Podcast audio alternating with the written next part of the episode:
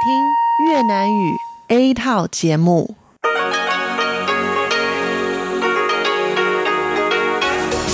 Đây là Đài Phát thanh Quốc tế Đài Loan RTI.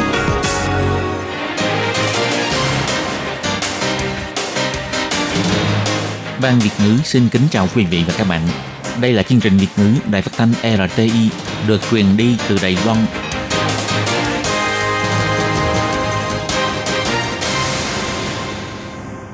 Thúy Anh xin kính chào quý vị và các bạn.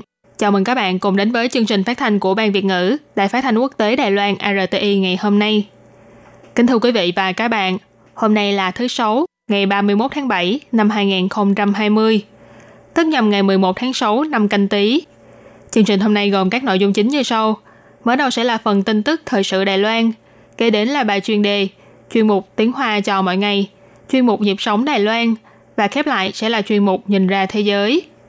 Để mở đầu chương trình, Thúy Anh xin được gửi đến quý vị và các bạn phần tin tức thời sự Đài Loan ngày hôm nay. Mời các bạn cùng lắng nghe phần tin tóm lược.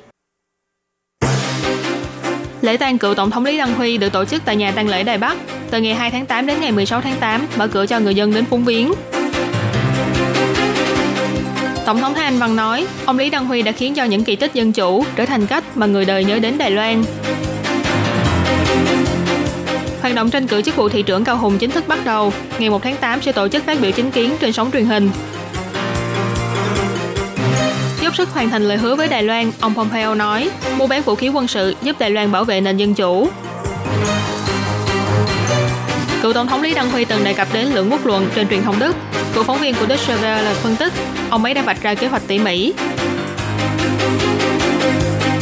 Độ tuổi mắc bệnh ung thư dạ dày ngày càng trẻ hóa. Mỗi năm Đài Loan có 2.300 người tử vong do ung thư dạ dày.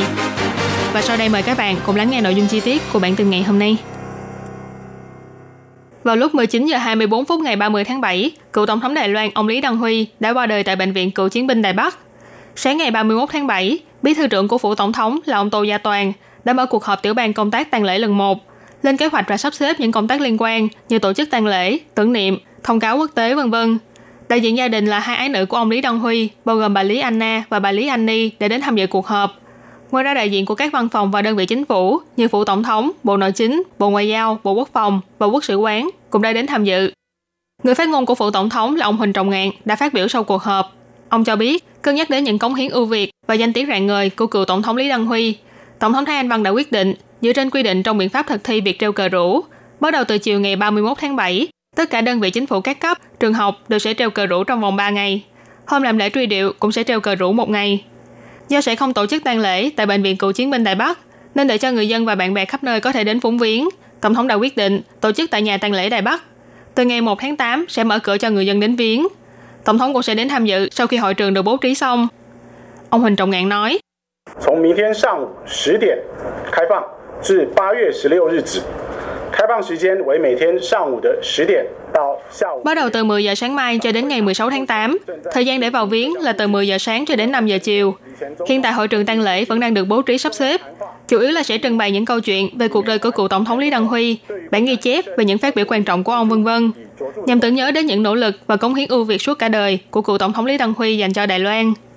Ông Huỳnh Trọng Ngạn chỉ ra, về phần tang lễ, gia quyến đã đặc biệt nhắc đến di nguyện thay cũ đổi mới của ông Lý Đăng Huy. Cảm ơn người dân và bạn bè đã đến phóng viếng, nhưng xin từ chối các đơn vị và đoàn thể động viên người đến để tham gia tang lễ. Người dân có thể tự đến dân hoa, nhưng cũng xin từ chối vòng hoa hoặc lẵng hoa. Ngoài ra do ảnh hưởng của dịch bệnh nên bạn bè quốc tế không tiện đến phóng viếng. Vì vậy, các văn phòng đại diện Đài Loan tại nước ngoài cũng sẽ tổ chức nơi để tưởng niệm và sổ lưu niệm để cho bạn bè quốc tế có thể đến để bày tỏ lòng thành và sự thương tiếc đối với cựu tổng thống Lý Đăng Huy. Phụ tổng thống và quốc sử quán thì sẽ phụ trách tổng hợp, chỉnh lý những tài liệu lịch sử và tư liệu hình ảnh về cuộc đời của cựu tổng thống Lý Đăng Huy. Được biết, hiện tại, thời gian tổ chức lễ truy điệu vẫn chưa được quyết định. Còn về nơi an táng, có lẽ sẽ là tại khu đặc quân trong khu mộ quân đội quốc gia trên núi Ngũ Chỉ. Trong số các nguyên thủ Đài Loan đã qua đời, chỉ có cựu tổng thống Nghiêm Gia Cam là đang được an táng tại đây. Tối ngày 30 tháng 7, cựu tổng thống Đài Loan ông Lý Đăng Huy đã qua đời vào lúc 19 giờ 24 phút, hưởng thọ 98 tuổi. Sáng ngày 31 tháng 7, khi tham gia sự kiện lễ khai mạc diễn đàn thị trường đầu tư Đài Loan năm 2020, Tổng thống Thái Anh Văn đã mở đầu bài phát biểu bằng những lời thương tiếc đối với ông Lý Đăng Huy. Bà cho biết, cựu tổng thống Lý Đăng Huy đã dẫn dắt Đài Loan bước lên con đường dân chủ, để cho những kỳ tích dân chủ trở thành cách mà người đời nhớ về Đài Loan.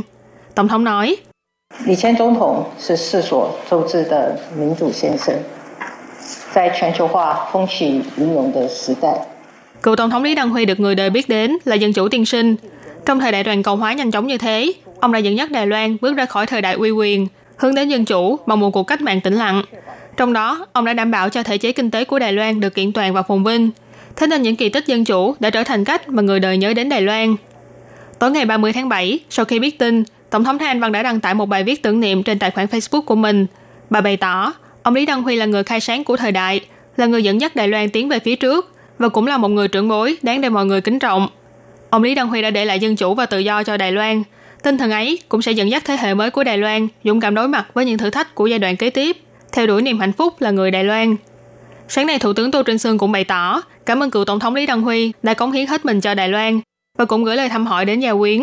Ông Tô Trinh Sương cho biết, các đơn vị trong viện hành chính sẽ phối hợp với nguyện vọng của gia quyến và tổ công tác chuyên trách của phụ tổng thống để sắp xếp lễ tang cho cựu Tổng thống Lý Đăng Huy. Thủ tướng Tô Trinh Sương cũng chia sẻ, 39 năm trước, ông vừa bước chân vào trong giới chính trị. Khi đó cũng là lúc ông Lý Đăng Huy đảm nhiệm chức vụ chủ tịch tỉnh. Ông đã dõi theo ông Lý Đăng Huy từ lúc điều hành địa phương cho đến khi lãnh đạo quốc gia. Sau đó hai người có nhiều cơ hội để gặp gỡ trò chuyện. Và đến khi đã nằm trên giường bệnh, ông Lý Đăng Huy vẫn luôn đau đấu về Đài Loan. Ông Tô Trinh Sương bày tỏ, những công hiến mà cựu Tổng thống Lý Đăng Huy dành cho Đài Loan đều rất đáng nể. Ngày 15 tháng 8 sắp tới là ngày sẽ diễn ra cuộc bầu cử giữa kỳ cho chức vụ thị trưởng thành phố Cao Hùng. Ủy ban bầu cử Trung ương đã công bố, từ ngày 31 tháng 7 cho đến ngày 14 tháng 8 là thời gian được phép tổ chức các hoạt động tranh cử. 14 giờ 30 chiều ngày 1 tháng 8 sẽ diễn ra buổi phát biểu chính kiến của các ứng cử viên trên sóng truyền hình.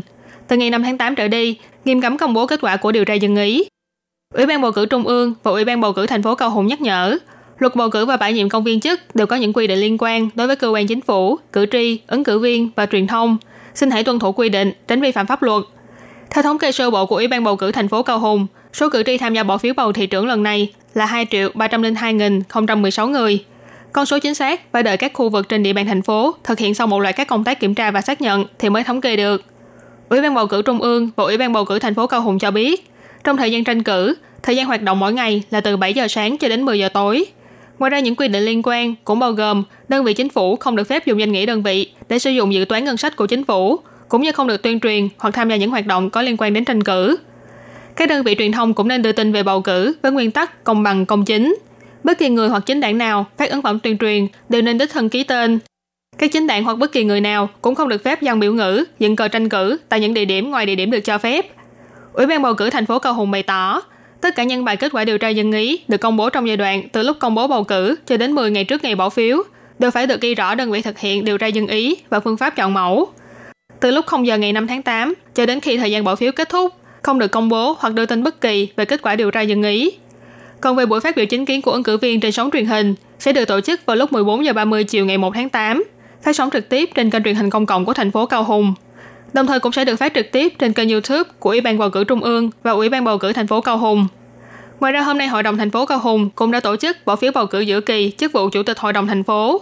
Nghị sĩ đại diện cho đảng Quốc dân là Tăng Lệ Yến đã giành chiến thắng trước ứng cử viên đảng đối thủ là Trương Thắng Phú trong vòng bỏ phiếu đầu tiên. Ngày 30 tháng 7, Quốc vụ Khanh của Mỹ là ông Mike Pompeo đã nhận lời mời tham gia phiên điều trần của Ủy ban Ngoại giao trực thuộc Thượng viện Hoa Kỳ và thuyết minh về dự toán niên độ thuế năm 2021 của Quốc vụ viện. Tại phiên điều trần, một số nghị sĩ đã quan tâm đến những hành động của Trung Quốc và tình hình ở Hồng Kông, và cũng có người đặt câu hỏi về việc liệu quan hệ giữa Mỹ và Đài Loan có hướng phát triển nào mới hay không. Ông Cory Gardner, Chủ tịch Tiểu ban châu Á-Thái Bình Dương trong Ủy ban Ngoại giao đã đưa ra câu hỏi, chính phủ của ông Trump có những hành động gì trong Hiệp định Thương mại song phương giữa Mỹ và Đài Loan? Ông Pompeo bày tỏ, ông hiểu rằng có rất nhiều người đều đang quan tâm đến vấn đề này, nhưng thương mại không phải là sự vụ trọng tâm của Quốc vụ viện. Tuy nhiên ông cũng chỉ ra, phía Mỹ vẫn luôn nỗ lực thực hiện lời hứa với người dân Đài Loan, bao gồm cho phép đề án mua bán vũ khí quân sự nhằm giúp cho người dân Đài Loan bảo vệ nền dân chủ. Nghị sĩ đảng Dân Chủ là ông Jeff Buckley thì đặt câu hỏi rằng những sự kiện gần đây diễn ra tại Hồng Kông có làm thay đổi cách nhìn của Mỹ về Đài Loan, hoặc là giúp cho phía Mỹ tìm ra cách ủng hộ Đài Loan nhiều hơn nữa hay không? Ông Buckley bày tỏ, mặc dù Mỹ có không ít giao dịch mua bán vũ khí quân sự với Đài Loan, nhưng phải chăng Mỹ nên có nhiều hành động cụ thể hơn trong việc ủng hộ Đài Loan tham gia quốc tế? Ông Pompeo trả lời rằng, mặc dù Trung Quốc xem cả hai nơi này đều là một phần lãnh thổ của mình, nhưng tình hình của Đài Loan và Hồng Kông không giống nhau. Về mặt ủng hộ cho Đài Loan tham gia các tổ chức quốc tế, Quốc vụ viện đã có đội ngũ chuyên trách về việc này. Các đơn vị liên quan cũng đang nỗ lực từ nhiều phương diện khác nhau, ví dụ như Đại hội Y tế Thế giới WHA và Liên Hiệp Quốc. Ông Pompeo nhấn mạnh, phía Mỹ hy vọng có thể đảm bảo cho Đài Loan được đại diện trong bất kỳ trường hợp nào, trở thành một phần trong những cuộc họp chính thức và không chính thức của quốc tế. Ông Buckley cũng chỉ ra, phía Mỹ vẫn luôn cho rằng Tổng thống của Mỹ và Đài Loan không nên gặp mặt vì sợ đụng chạm đến Trung Quốc. Liệu ông Pompeo có đồng tình với cách làm thường gặp như thế hay không? Về việc này, ông Pompeo không muốn trả lời công khai, nhưng ông cũng nhấn mạnh nhiều nhiệm kỳ chính phủ và chính đảng của Mỹ đều tuân thủ theo một loạt những lý giải chung. Chính phủ ông Trump cũng sẽ tiếp tục đi theo những tiền lệ này và cũng sẽ tìm hiểu về những nghĩa vụ liên quan của phía Mỹ trong luật quan hệ Đài Loan. 21 năm trước, khi còn là phóng viên của kênh truyền thông Deutsche Welle của Đức, ông Günther Knapp đã từng có một buổi phỏng vấn riêng với cựu tổng thống Đài Loan ông Lý Đăng Huy. Đó là một buổi trò chuyện mà đến nay vị cựu phóng viên này vẫn nhớ mãi. Ngày 30 tháng 7, ông Günther Knapp đã bày tỏ ông Lý Đăng Huy rõ ràng là đã có một kế hoạch tỉ mỉ cho lượng quốc luận, nghĩa là lý luận hai quốc gia. Nhưng do e ngại gặp phải sự phản đối của Mỹ, cho nên mới chọn cách nói ra trên truyền thông Đức. Ngày 9 tháng 7 năm 1999, ông Lý Đăng Huy đã nhận lời phỏng vấn riêng của ông Günther Knapp, khi đó là chủ nhiệm ban châu Á tại đài Deutsche Welle. Cựu tổng thống bày tỏ, Trung Hoa Dân Quốc từ khi được thành lập vẫn luôn là một quốc gia có chủ quyền độc lập. Từ sau khi sửa đổi hiến pháp vào năm 1991, đã định nghĩa mối quan hệ giữa hai bờ eo biển là mối quan hệ giữa quốc gia với quốc gia, hoặc ít nhất là mối quan hệ mang tính đặc thù giữa quốc gia với quốc gia. Chủ trương lượng quốc luận nhanh chóng gây chấn động ở hai bờ eo biển và toàn cầu. Truyền thông các nước tranh nhau đưa tin về việc này và cũng gián tiếp đưa tên tuổi của đài Đức Welle đến với nhiều người hơn. Khi trả lời phỏng vấn của hãng thông tấn xã Trung ương CNA, ông Günther Knapp trước tiên bày tỏ lòng thương tiếc đối với sự ra đi của cựu tổng thống Lý Đăng Huy và cũng gửi lời hỏi thăm và an ủi đến gia quyến. Ông Knapp nói, khi đó ông chỉ nghĩ rằng đây là một bài phỏng vấn thông thường, nhưng không ngờ lại lấy được một tin độc quyền gây chấn động thế giới như thế. Bây giờ nghĩ lại, có thể nói là một niềm tự hào trong cuộc đời phóng viên của ông. Sau khi bài phỏng vấn được công bố, ông Günther Knapp mới phát hiện ra rằng ông Lý Đăng Huy và các đồng nghiệp đã cùng lập ra kế hoạch trong suốt một năm hơn, tham khảo kinh nghiệm mối quan hệ qua lại giữa Đông Đức và Tây Đức trong giai đoạn chiến tranh lạnh, và còn cố tình chọn truyền thông Đức để làm nơi công bố lượng quốc luận của mình. Năm 1972, Đông Đức và Tây Đức ký kết hiệp định cơ bản, quy phạm về mối quan hệ đặc thù giữa hai nước không phụ thuộc lẫn nhau. Sau đó thì thiết lập văn phòng đại diện trên lãnh thổ của nhau và cùng tham gia Liên Hiệp Quốc. Ông Lý Đăng Huy khi đó đã không nhận lời phỏng vấn của những tiếng nói có sức lan tỏa mạnh như truyền thông Mỹ, mà là cố tình chọn đài Deutsche Welle của Đức, một kênh truyền thông chưa có tiếng tăm gì ở thời đó, để đề xuất lượng quốc luận của mình. Ông Goethe phân tích nguyên nhân của sự lựa chọn này, có lẽ là do e ngại phía Mỹ xem lẫn quốc luận như là một chủ trương gây hấn. Mặc dù đã trải qua rất nhiều năm, nhưng buổi phỏng vấn riêng với cựu tổng thống Lý Đăng Huy năm đó vẫn in sâu trong trí nhớ của ông Goethe Ông Nap cho biết, cựu tổng thống Lý Đăng Huy là một người hòa nhã, thân hình cao to nhưng lại không ra vẻ ta đây, là một nhà chính trị vĩ đại khiến cho người ta ấn tượng sâu sắc. Đau dạ dày có thể nói là một căn bệnh thường gặp ở thời hiện đại. Thế nhưng đại đa số người bị đau dạ dày lại lập tức tìm đến thuốc giảm đau để xoa dịu cơn đau của mình. Tuy nhiên thói quen này có lẽ chỉ càng làm cho bệnh tình ngày một nghiêm trọng hơn mà thôi. Theo số liệu thống kê của Bộ Y tế và Phúc lợi Đài Loan, những năm gần đây, bệnh ung thư dạ dày xếp thứ 7 trong danh sách những căn bệnh gây tử vong thường gặp. Mỗi năm có khoảng 2.300 người tử vong do căn bệnh này. Hơn nữa độ tuổi mắc bệnh còn có xu hướng trẻ hóa. Năm 2019, Bệnh viện Đại học Y Đài Loan đã tiếp nhận một bệnh nhân ung thư dạ dày chỉ mới 17 tuổi. Bệnh dạ dày hay ung thư dạ dày ngày càng trẻ hóa. Ngoài nguyên nhân chủ yếu là áp lực lớn và thường xuyên thức khuya, thói quen ăn uống cũng là một yếu tố quan trọng. Bác sĩ Lê Thanh Trì tại khoa tiêu hóa của bệnh viện Saint Martin Gia Nghĩa cho biết, nhóm người thường xuyên hút thuốc, uống rượu, uống trà, cà phê dễ bị viêm loét dạ dày.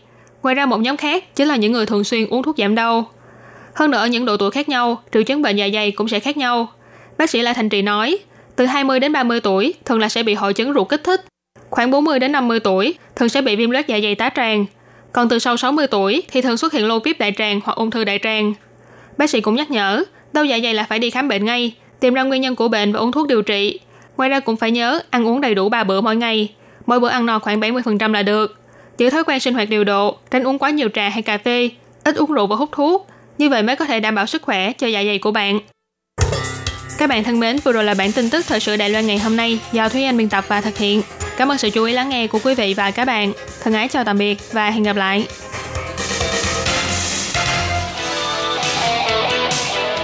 Quý vị và các bạn thân mến, xin mời quý vị và các bạn truy cập vào trang web Đài e RTI để đón nghe chương trình phát thanh tiếng Việt vn.rti.org.tvk và cũng có thể truy cập FB fanpage của Ban Việt ngữ RTI tiếng Việt.